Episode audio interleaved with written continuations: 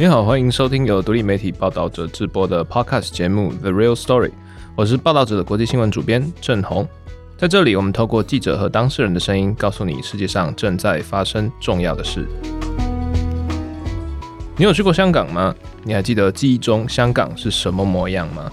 那七月一日即将到来，二十六年前的这一天，一九九七年，香港主权移交；四年前的这一天，二零一九年。反送中运动发生了占领立法会事件。三年前的这一天，二零二零年，中国强加给香港的港版国安法正式上路。自此之后，香港进入了大搜捕、大镇压、大清算的爱国者治港，或者说爱中国共产党治港的黑暗时代。港版国安法上路后，香港逐渐成为一个新闻黑洞，越来越多我们的同业、朋友、伙伴被香港政府清算，甚至被迫害入狱。十多万港人选择离乡背井，在海外展开新的生活。在这个状况之下，香港好像故事到了一个段落，在新闻的关注度里面也就越来越低，好像香港就只能这样。但事实上，在二零二三年七月一日之前，报道者我们收到了一个台湾学者的通报。他讲述了一个让我们觉得不寒而栗的故事，是关于香港政府对台湾人设立的黑名单。那关于这集黑名单的故事，以及就是香港现在到底政治的状况如何，或者是说我们要如何判断这种在中港之间模糊的政治压迫的红线，在这一集我们请到了报道者的总编辑雪莉，以及报道者的记者李义安，然后我们来讨论一下在七一这个时候香港。究竟变成了什么模样？我们欢迎雪莉。正红好，各位听众朋友，大家好，我是雪莉。呃，大家好，我是易安。那我们先来讲一下这一次报道里面，就是我们的故事的开端。它其实是来自于一名台湾的学者。那我们为了保障就是这个当事人的安全以及个人隐私，所以我们以下以学者 R 来作为化名。跟 R 认识有蛮长的时间哦，大概就是有八年的时间。那今年第二季的某一天，我没有办法把具体的时间讲出来哦，因为顾虑到当事人的安全。他去到香港为自己的研究做一些资料的采集。但没有想到自己会在准备入海关的时候，就有穿着入境远警背心的人就来了，然后把这位 R 带到小房间里讯问。那他在机场被拘留了六个小时，搜身讯问，然后 R 告诉我这是他人生第一次搭上了囚车，然后九个人盯着他一个人，搞得好像是恐怖分子一样。那我后来跟 R 在讨论，因为 R 的背景并不是高度政治敏感的人哦，那他是一名台湾人，台湾的学者，中华民国国籍。他在二零一九年的时候，就是香港反送中运动如火如荼展开的时候，有关注香港，那偶尔会在脸书上转发香港社会动态的一些消息。那如果在香港的时候，他也会一起上街游行，他比较愿意声援学生哦。但是因为他的学门和领域不直接跟线下的香港政治相关。那他曾经在香港教过书，香港是他的第二个故乡。然后他持续在那里有带学生，有时候会有带工作坊，所以回去香港其实是有理由的。那为什么这次呃访问香港要去采集一些资料的时候，却意外被拘留长达六个小时？他自己也觉得蛮。不可思议的，那这整个六个小时发生什么事情呢？就是他跟我分享过程，就是包括说，在这个小房间里面讯问搜身，然后接着会有便衣进来拿他的台胞证、护照，还有他在台湾学术单位工作的职员证，他就拷贝了他所有的文件。那中间因为时间很长，不管是他上厕所还是吃饭，总是随时有人跟着。那六个小时的讯问过程，主要在几个问题里面打转了，包括说你在香港认识谁，然后在香港工作的时间有没有知心或者是未知心的帮谁工作。所以整个情境是蛮荒谬的，因为整个小房间里的墙上就有贴着说，在不违反公务进行的状况下，可以联络亲友，可以请律师，有这样的公告。但是他过程中是被禁止使用手机的，然后他脑袋里面就想到各种可能的剧本，要么就是被逮捕，但是他觉得这不叫不可能。那另外可能就是被遣返。最后呢，因为这几个远景还有便衣在他身上找不到任何线索，最后就以综合评估不符合入境的资格，将他原机遣返。那就是我们刚刚说的遣返的时候，他搭上了一台有铁栅栏的囚车。所以我回看这件事情的时候，我就在跟他讨论，因为。他发生这件事情以后，就马上跟我说。那我想，学者 R 他是比较有串联能力的，因为他过去在很多国家做过研究，有不少的人脉。那中国其实最怕有串联能力的人。过去我们觉得，诶，在中国，如果你去到那边，你是有串联能力是很风险。但这股氛围看起来也烧到香港了。中间，我觉得这位学者做对了一件事情，就是呃，有过三年香港经验，就说运动有关注的人，他会知道说，香港现在对于你亲民主派的人士呢。他会特别对你关注，然后要很小心的是，带的手机如果有很有用的资料或联系方式，其实你要特别注意，在你入港的时候，你最好换一支空手机。所以这位 R 学者，他过去的时候不是用他平日的手机，而是准备了一支空机，还好是当下没有任何的通讯资料以及私密的讯息被截取。好，我们现在讲学者 R 的故事哦，就是对于当事人来讲，其实是蛮震惊跟错愕的。我们之所以会在二零二三年的这个时候，然后关心 R 的故事以及所谓的香港黑名单，它其中一个原因也是因为跟过去我们的经验其实有蛮大的变化或甚至恶化。比如说，我们现在讲香港黑名单，大家其实比较直觉想象会觉得，在二零二零年国安法通过之后啊，诶，香港有黑名单这件事情好像很正常。但实际上啊，就是这个黑名单的紧缩在 R 身上是蛮明显的。比如说，在过去可能比较大家清楚的黑名单事件，其实是在于二零一四年之后，是在台湾的太阳花学运发生之后，以及在香港战中雨伞革命之前，它有一段时间黑名单开始有点敏感或者紧缩。在二零一四年的六月，当时就是台湾的几个太阳花运动的主要参与者，像是黄国昌、陈伟霆，那个时候他们其实有应邀，就是要去香港做一些演讲。讲或分享了，但是在要出发之前呢，他们的签证就被莫名其妙的就被拒绝。香港政府其实从头到尾都没有讲说他们为什么不符合就是入港的资格申请。那再来下一个事件，其实，在二零一七年的十二月，这可能大家印象会比较清楚。中研院，当然我们都很熟悉的吴瑞仁跟吴建民老师，那那个时候是被香港的学联邀请哦，也是要到香港去做一个学术然后非政治性的一个演讲分享课程哦。可是也是在要出发前夕，他们的签证也是莫名其妙就是被香港政府所拒绝。吴叡人老师后来透过管道又得知说，哦，这一次的签证之所以没有通过，其实是他们已经被港府列入了黑名单。那所谓的黑名单，其实是针对不受欢迎人士，禁止他们出入境香港。港府一直也都没有对外承认，那只是说这是他们内部的一些诶专业的审核。但究竟审核的尺度是什么？那为什么这些人不能进来？然后或者是说想要表达什么政治意涵呢？其实香港政府都一直抱持的比较模糊的态度。那像过去。这些案例哦，其实跟 R 状况不太一样，或者说学者 R 在二零二三年，它其实象征的，我们判断可能是一个更糟的开始。其中一个原因，除了刚刚雪莉讲的 R 政治曝光度，或者是说在学术敏感性上面，其实相对低比较多，不是一个运动的头人。除此之外哦，其实透过访问，我们发现与 R 相关，在香港机场可能被带进去小黑屋里面做一些审问。那或者是说直接被遣返的台湾学者，在过去两年里面，其实不止 R 一个人。就报道者目前所能掌握或者是知晓的案例，就是可能有复数以上。在这些案例里面的共通性，就是他们会在海关里面被带入小黑屋，然后会特别对他们在香港的人脉，然后或者是说他们的政治背景，然后或者是说他们在香港到底要跟谁碰头。这些资料他们都会问的非常的详细，就跟 R 的状况是类似的。那有些人跟 R 一样，他就是直接被原机遣返。那因为就是原计遣返这件事情，其实在台湾这边的出境记录上面也不会有特别的显示。那在台湾，其实从二零二一年开始，我们因为香港这边的政治压迫，他们要求台湾驻港官员需要签署一中同意书。所以在这个状况之下，我们从二零二一年的呃七月开始，其实。台北驻港办事处就已经没有台湾官派的代表在那边常驻了，所以在这个状况之下，法律啊，或者是说一些政治的协助，台湾在香港现场其实有一点鞭长莫及哦。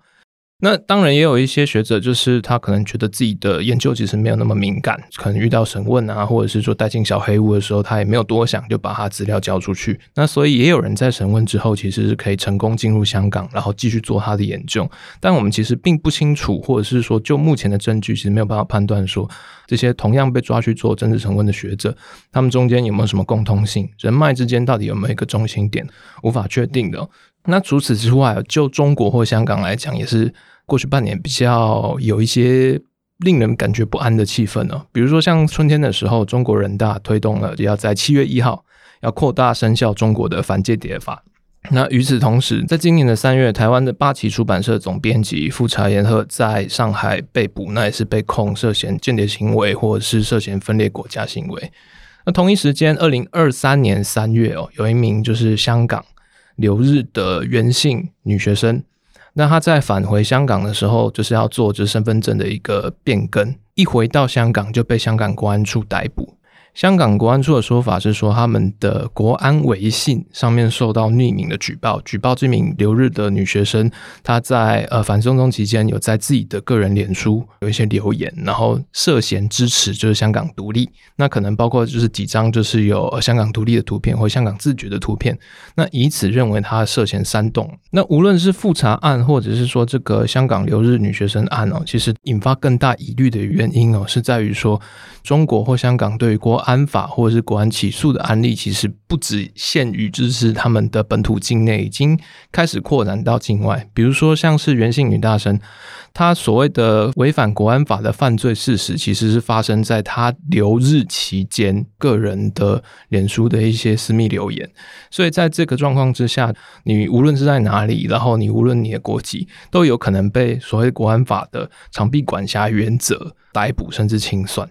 枪毙管辖原则，其实在这次我们的采访里面，有是每一个学者都会特别提到，就是国安法或者是香港状况之所以会威胁台湾人的地方。那易安，可以请你解释一下，就是他们讲的到底是什么？嗯呃，所谓的常备管辖是这样子的，然后就一般来说，大部分的国家的司法体系管辖的是自己国家境内发生的事情。那这个我们一般把它称之为属地原则。那有一些国家呢，它可能为了要想要扩大自己的执法的一个范围，它这个时候它可能就会规范说，只要是我国的国民在任何地方发生的事情，都也可以是我管辖的范围。那这个我们会把它称之为属人主义。那像刚刚郑红提到那位女学生，她其实就有点像是在这个范畴里面。那这个就已经。是有点点像常被管辖的那个概念里面了。这一次的港版国安法，它特别的地方在于，它除了第三十七条有规范到说，今天香港居民在海外发生的事情也可以被管辖之外，它的第三十八条也规范，今天不论你是哪一国人，你是不是香港居民都无所谓，你在任何一个地方发生的任何一件事情，只要被港府认定是违反了港版的国安法的话，你就可以被用这个法律来执法。那这件事情，它其实对像台湾人来说就还蛮严重的。它的意义就会是你今天假如作为一个台湾人，你在台湾可能有曾经公开支持过你，比如说支持香港独立，或是任何其他可能被港府认为违反国安法的行为的话，你入境香港就很有可能会被香港警方用这一条法律来做执法。但其实也不一定是包括说香港独立啊等等的问题。他现在状况就是说，只要任何涉嫌国安法的行为都有可能。他的解释权看起来好像就是对这个港版国安法几个比较核心的执法对象，主要是针对分裂国家跟颠覆政权。那还有像所谓的恐怖活动以及勾结外国境外势力来危害国家安全的这种罪名。那这是几个呃，我们可以在港版国安法里面看到他执法的对象。更严重的问题其实在于，我们不知道到底做了什么样的行为会被归类为违反港版国安法，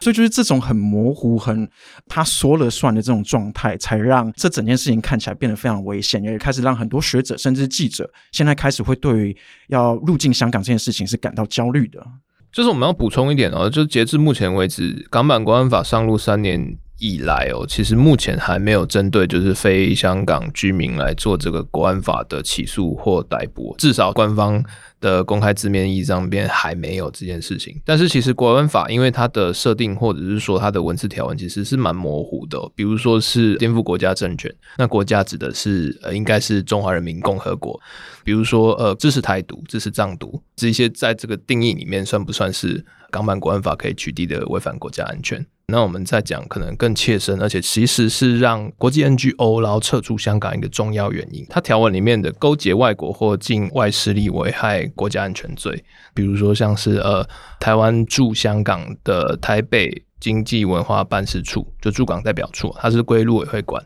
那那目前的状况是因为就是陆委会这边他没有办法更新就是驻港官员的签证，因为要驻港的台湾官员需要签下一中承诺书，一个中国承诺书。那如果我们签的话，就就是承认说呢一个中国的原则就是跟中国那边走，但不签的话就没有办法就是再继续。所以在目前的状况下，就是台湾驻港的代表处是有在地的香港员工来做这个一般的行政工作。其实台湾代表处的香港员工其实也受到蛮大的压力哦，比如说在讲呃香港移民或是特定人士的台湾的签证等等等，那他有没有可能违反这个国安法的勾结外国或境外势力危害国家安全罪？当然，就目前为止，其实还没有任何港府就是实际上动手或怎样，但其实就是也没有办法确定说他哪一天不会以这个来指控说啊你违反国安法的罪名。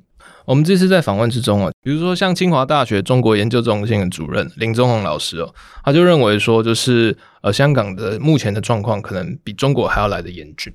刚刚那个正好有讲到说，香港是不是已经追上中国和中国同一个水准，甚至比中国更离谱？当然，我们在采访林宗宏的时候，他有说这个的确是持续在发生，然后的确很难判断哦。但是我因为疫情之后，发现现在回来台湾的香港学者或者是在中国教书的一些呃朋友，最近我们都可以在台北聚会嘛哦。那还有一些呃中国的记者们也透过了很多的活动来到台湾。整体而言，我就发现说，他们都有共同的看法，就是说，香港现在很难避免走向中国社会的管控模式。而且还有可能加速，因为过去我们会觉得中国的管制很严格，就不会对它期待这么高。可是香港相较就是以往就是国际化和自由嘛，只是说现在在看香港，大家都认为说已经不能够再用西方政治哲学的这种理性人的思维来看了。所以这些学者和记者，还有我们跟他们互动的经验，都提醒我们，现在对中国要用古代皇帝的思维去看。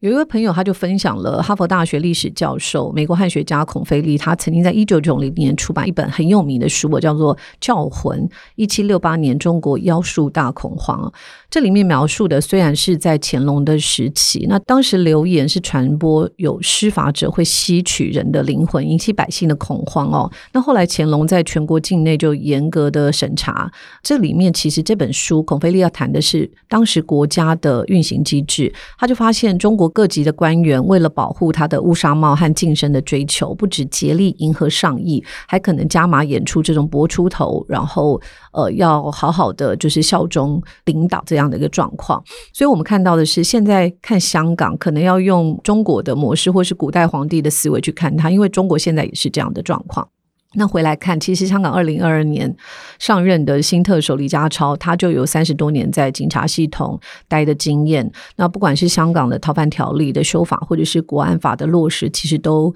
跟呃李家超有很大的关系。那他也是担任过保安局的前局长哦。那我们曾经自己也提到过，就是香港现在需要一个有效能够落实北京指令的人。那同时，中共也需要。确保香港那个枪杆子还有刀把子都掌握在自己手上。那什么叫枪杆子？就是中国人民解放军的驻港军队嘛。那什么叫刀把子？就是香港的警察和国安人员构成的公安系统。那我们之前我记得郑红也有写过，就是说李家超上任特首以后，呃，香港的保安局局长是由邓炳强操刀。所以你现在问香港朋友，或者是在香港发展的台湾朋友，他们都一定很清楚邓炳强跟李家超这两个人嘛。那邓炳强主管什么呢？这个保安局其实就有点像美国的国土安全部，它主管的是公共的秩序。还有统管公共安全、出入境海关，而且他们是非常鹰派的人。那我们在讲说五官治港的时代就是这样，所以而学者所遭遇的，或者是刚刚郑红讲到的，不管是林宗宏或者是建明瑞仁，他们进到香港可能会在海关遇到的这个处境，都是跟公安系统是有关的。所以法来了，然后鹰派的人上来了，他只会做得更极端，就有点像孔飞力说的，当你要。确保你自己的乌纱帽。那当你要 promotion 的时候，其实你会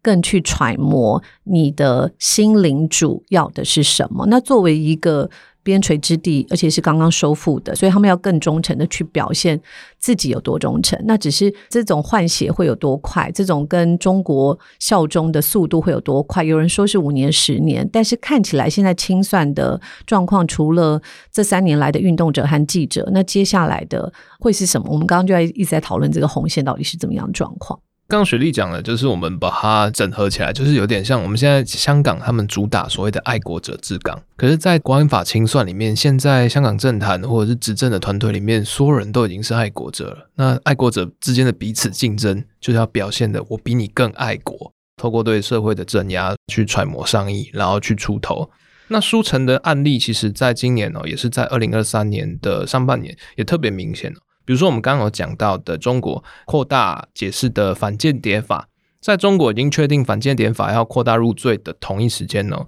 呃，香港特首李家超啊、呃，香港的律政司司长，其实都不约而同一而再再而三的强调说，哦，那这样子的话，呃，拖延很久很久，所谓的基本法第二十三条，也希望在未来一年之内就要修法上路。基本法第二十三条，它其实内文具体来讲是说，禁止任何叛国、分裂国家、煽动叛乱，然后颠覆中央人民政府以及窃取国家机密的行为。那这些其实跟国安法讲的好像差不多，但是它有特别在讲，它禁止外国的政治性组织或团体在香港特别行政区进行政治活动。然后也禁止香港特别行政区的政治性组织或团体与外国的政治性组织或团体建立联系，比如说香港的一个某一个小型政党，可能跟台湾的国会有一些交流访谈，那这个算不算有问题？那或者是说，那可能的接受呃美国国会的邀请到到众议院去演讲，那这会不会也有问题？这个都是很大的风险了。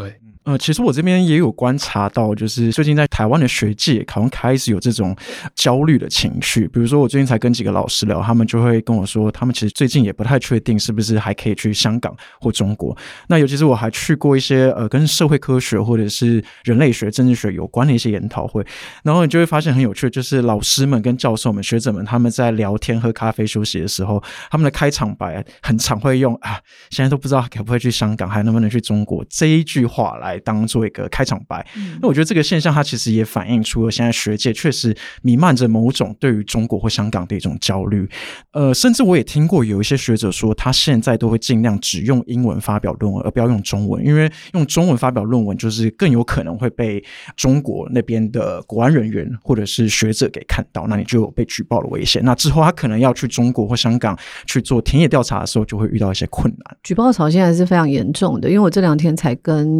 呃。曾经在香港工作的教授们，如果他们现在谈到台湾跟香港，譬如说会画一个地图嘛，有台湾、香港跟中国的时候，他们一定要在台湾后面加个 Common China，或者是 Hong Kong Common China，不然学生会举报，甚至会反弹。呃，所以他们就用另外一种方式代替，就是 country dash regional，就是让大家知道说，这是一个你可能才谈一个国家，谈一个区域。如果你真的要在香港或在中国混下去，你是绝对不能够只讲台湾而已。还有另外一个他们的方法，就是讲 market，、哦、就是台湾台湾作为一个市场，台湾作为一个经济体，就是其实大家都在想各种方法能够跳脱那个红线，不要踩到那个红线，因为不是说他们本身认同，而是他们虽然不认同，但是要在那个处境活下来，又要不被举报，他们要花非常多的力气。嗯，不过我这次有遇到一些外国学者啊，他其实是相对乐观的。比如说，呃，我们这次有采访了香港中文大学人类学系的麦高登 （Gordon Matthews），因为他平常就是在香港教书，那他其实就是经历了从二零一四年的占中、雨伞运动，一直到二零一九年，那一直到 COVID 爆发，然后呃有国安法，他其实都在那个过程之中。那他的观察是说，虽然在二零二零年六月，港版国安法公布之后，确实他可以感觉得到学生开始变得比较谨慎，然后也不太敢说话了。但他自从 COVID 解封，然后学生也慢慢开始回到学校上课之后，他感觉得到学生好像意识到他们可以讲的东西尺度其实比他们原本想象的还要再更松一点点，所以大家都有一种松一口气的感觉。但整体来说，他觉得确实现在整个香港的环境就是有一种在摸索的状态，就是因为你不确定那个红线在哪里，所以像呃，比如说麦高登这位教授，他在给学生作业的时候会给他们一些规范。他有一门课叫做香港文化，那就需要学生去跟香港人做访谈。那他就会跟学生说，如果今天你的受访者有提到说我希望香港独立，他就会建议学生们把它删掉，不要放在报告里面，因为那可能就会有一点麻烦。但整体来说，麦高登他其实还是相对乐观的。他是说，除非你是那种非常有名的异议分子，鼓吹台独或是港独，大部分的人其实，如果你不是这样的人，基本上是不需要太担心的。他甚至会建议台湾学者说，如果你想要参加呃香港的一些研讨会，他认为其实你可以尽量去没有关系，就是主要还是希望建议大家不要太恐慌。不过他自己也有提到说，就是他讲这句话的出发点是因为他是一个白人的退休教授。他觉得他这也有可能是因为他相对乐观，因为他的身份可能会给他让他比较安全一点点。但是如果台湾人呢，台湾人可能就不一定，因为台湾人呃基本上是被北京认为是中华人民共和国的国民嘛，所以这可能牵涉到。不同地区或是不同国家的人，在香港或在中国遇到的风险跟处境，其实是非常不一样的。对，因为刚刚在谈 R 的时候，我有后来有问他说，还会尝试过去吗？他就说短期不会。那我就接着问他说，请问短期是多短期？他说是三年到五年。那原因就是他很担心未来，如果我在过去，对方用延长的战术让他精神不济，他不确定自己能不能够坚持下去，或者是不透露任何别人的讯息。刚在讲，就是麦高登啊，他虽然相对乐观，但他也承认说，就是在香港面对国安法的威胁，或者是说在港府的黑名单里面，其实会针对你的国籍、你的身份，然后会有做不同的一个风险层级的差别哦。那我们回过头来讲好了，就是这种风险层级差别，其实港府并没有一个很明确的说明哦，甚至说我们在这些通篇报道里面一直想要寻求的一个答案，其实是在于说，呃，那现在好像在这个黑名单里面，我们感受到了港府对于政治红线它的限缩，但具体而言，到底限缩是多限缩，或者说红线里面到底哪些东西是你可以踩上去不要越过界，哪些红线是你一踩上去就会有问题。这个红线追寻，那当然是所有就是媒体记者或者是说香港研究者都现在都很想要知道这个底线到底在哪里。但我们这次在采访里面哦，我们采访很多老师，有香港经验或者中国经验的老师，他们都给我们同样的一个建议，就是说。不要去推测香港或是中国这些威权统治者所谓的红线，因为红线永远都是模糊的，它不会让你猜到，或者是说红线其实是对于威权统治者一个很有弹性的一个呃威压工具。它今天可能是港独，明天可能是台独，那后天可能就是所有的你对中国不友善的都可能是违反这个国安红线。因为就是这个模糊，才会造成自我审查的恐惧，然后用恐惧来带领就是恐怖的统治。虽然说啊，我们的原则就是不要去判断红线，但是我们要评估客观的风险，或者是说哪些人可能会有危险，那其实是重要的。这也是这次报道我们希望表达的东西，就是不是要让大家觉得哦，现在有黑名单很恐怖，我们就完全不去。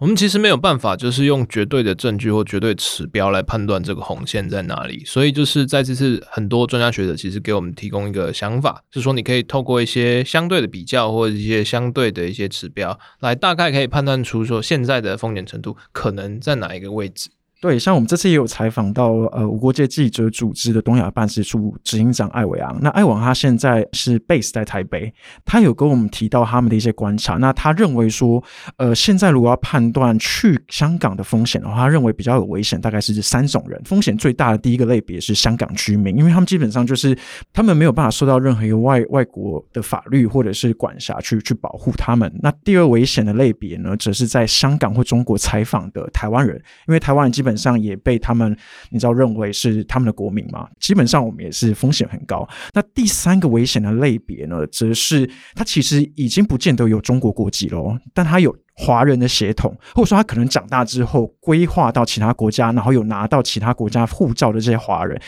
这一群人他认为也是非常危险的。因为艾王从过去的案例来看，就会发现，哎，其实很多拿到国外护照、拿到国外国籍的华人，他们也会认为，啊、呃，就是这些人是适用中国法律，然后被判刑。他还有提到一个，呃，其实蛮实用的一个判断的的一个标准。他说，呃，因为中国他如果真的想要攻击某一个记者的话，他基本上就会先用大量的私讯涌入可能记者的社群媒体的账号。去去发文去攻击他，或者是甚至可能用私讯的方式直接灌爆他的信箱。如果你有发现你遇到这种状况的话，就基本上代表说中国有可能已经盯上你了。那如果你是这样子的人，就尽量就先不要去香港或中国。但我们其实也有采访到一些学者，他真的会觉得很无所适从。比如说，我们有采访到。美国康奈尔大学的副教授傅青山，那他主要是研究中国的劳工运动，还有一些香港的议题，也常常会需要出入香港去做田野。就是从他学者的角度来看呢，他认为其实现在最危险的族群是做过香港议题的研究的一些香港人或是香港居民。所以其实也呼应到刚刚艾王讲到的话嘛，反而如果你在香港做中国研究，甚至是稍微比较有一点敏感的中国问题的研究，可能危险风险都还没有研究香港问题的那个还要来得大。他自己也有坦诚啦，他其实自己也不知道该怎么样去判断风险，因为他说康奈尔大学虽然有非常完善的风险管理部门，可那些风险管理部门基本上就是律师，然后他们也就是看国务院的一些你知道风险的一些报告去做评估而已，但他们其实不见得真正了解一个地方，而且他自己就是研究跟风险跟在这个地方做研究会遇到的风险有关的一些题目的人，那他自己都花了非常多时间去思考这个问题，但是连他自己都还是没有办法确定风险是什么。所以整体来说，他认为我们现在能做的事情就是只能以身试法，就是你可能知道他买一张机票飞过去看看，你会遇到什么问题。对，他也有提到啦，就是他认为。其实学校或是一些机构不见得要有非常明确的风险评估指引，因为他觉得这个是很难做到的。他觉得与其这样做，呃，这些机构还不如公开的声明说：诶，今天如果我们的职员、我们的老师、教授在中国或香港发生了什么问题，我们都会全力提供支援。他觉得其实这个才是真正有用的东西。不过这边我们想要提醒大家，就是中国通过官媒或香港政府就点名，就是特定的媒体的记者，就是认为说他们可能对中国政府或者香港政府不友善，这种施压的态度其实是蛮常见的哦。当然，这是一个评估个人风险的一个可能的指标，但是同时哦，就是像艾维昂也特别强调，你知道自己的风险，但不一定代表就是说呃需要退缩。比如说，好了，就是那我们今天如果派出一个台湾人，啊可能到香港的采访，他有可能被列入黑名单，那甚至有可能被国安法起诉。在这个状况之下，就是作为媒体机构，那要做当然不是说那我就不要派人去，那我可能会透过其他方式，透过其他采访合作，那甚至说就他也提供一个建议，他认为说台湾的。呃，媒体啊，或许可以考虑说，整个特派员的编制上可以更国际化一些。比如说，他今天是一个，我们刚刚讲，像跟麦高登一样，他可能是美国人，他可能是白人，然后或者是说他拥有其他的一个资历，他的国际能见度相对比较大，或者是说香港或者是中国政府要用国安法起诉他的时候，他遭遇的风险门槛会更高。那在这个状况之下，那透过这些呃特派员的轮调，然后或者是说相对应的一些资源，那会不会就是我们还是可以继续采访，然后可以继续把中国跟香港的声音带出来，而不会就是陷入好像自我审查的一个呃高压的陷阱里面去。不过刚刚讲的其实是针对记者啦，那在学者里面，他其实也有不同的方法。易安这边有任何建议吗？呃，我们在采访林宗宏的时候，他就提到说，他都会建议学生说，如果你进中国或者是香港，你就尽量带一个干净的手机，就是那个手机里面没有任何其他的资料，也不会触及任何敏感的事情。万一你真的被捕的话，也不要承认任何的罪名，不要去牵扯任何人的名字，不要因为紧张去乱讲话，不知道的事情就千万不要说。那除此之外呢，他也会建议学者或者是记者。自己在社群媒体上面的足迹要清干净，那这个可能对每个人来说不是特别容易啊。比如说有些记者他有在经营自己的社群媒体，可能比较困难。但如果你是学生或者是学者，进到田野产业去中国的时候，可能就会尽量把自己的社群媒体，把一些比较敏感的议题设为非公开，甚至是尽量把它清除干净。像他举了就是日本那个香港女生，她回香港的事件，其实就是因为她在。海外的网络发言而被抓的，所以他有特别提醒到社群媒体上面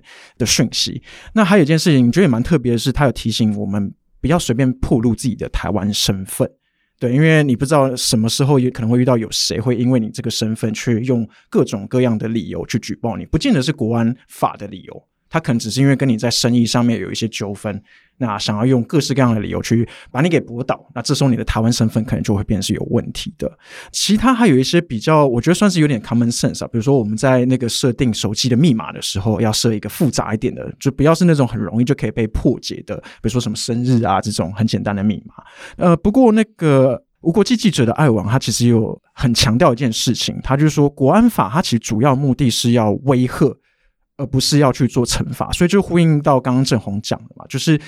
北京之所以会想用这个法律，其实就是希望大家像记者不要去报道北京不喜欢的议题，他其实就在吓阻香港。或者是外国记者不要进去香港进行活动，但如果我们真的因为这个法律而不去做采访的话，那其实反而是让北京公布这个法律的目的得逞了。所以他也会希望记者不要因为这个国安法就不进去。不要因为这个国安法就去自我审查，不去报道中国或香港，他觉得那样太荒谬。而且香港没有那么多的法官，他不可能起诉所有报道香港跟中国的记者。嗯，我觉得也是要突破的。我这边想补充一下，就是说那时候我们在采访这些学者的时候，就发现说，过去他们在二十世纪呃冷战的年代之后要去研究中国，其实是透过香港的这个地理位置嘛。哦，那现在香港已经不是一国两制，它往快速的往一点一五制、一点一国一点二制在走。你会发现说，在香港移居重要的国家和区域，包括加拿大、台湾和英国，都开始建立了新的学术社群和媒体社群。包括中研院社会所，它在今年的暑假已经开始成立了香港研究主题小组，就是希望为世界各国传承香港研究的这个一艘诺亚方舟哦。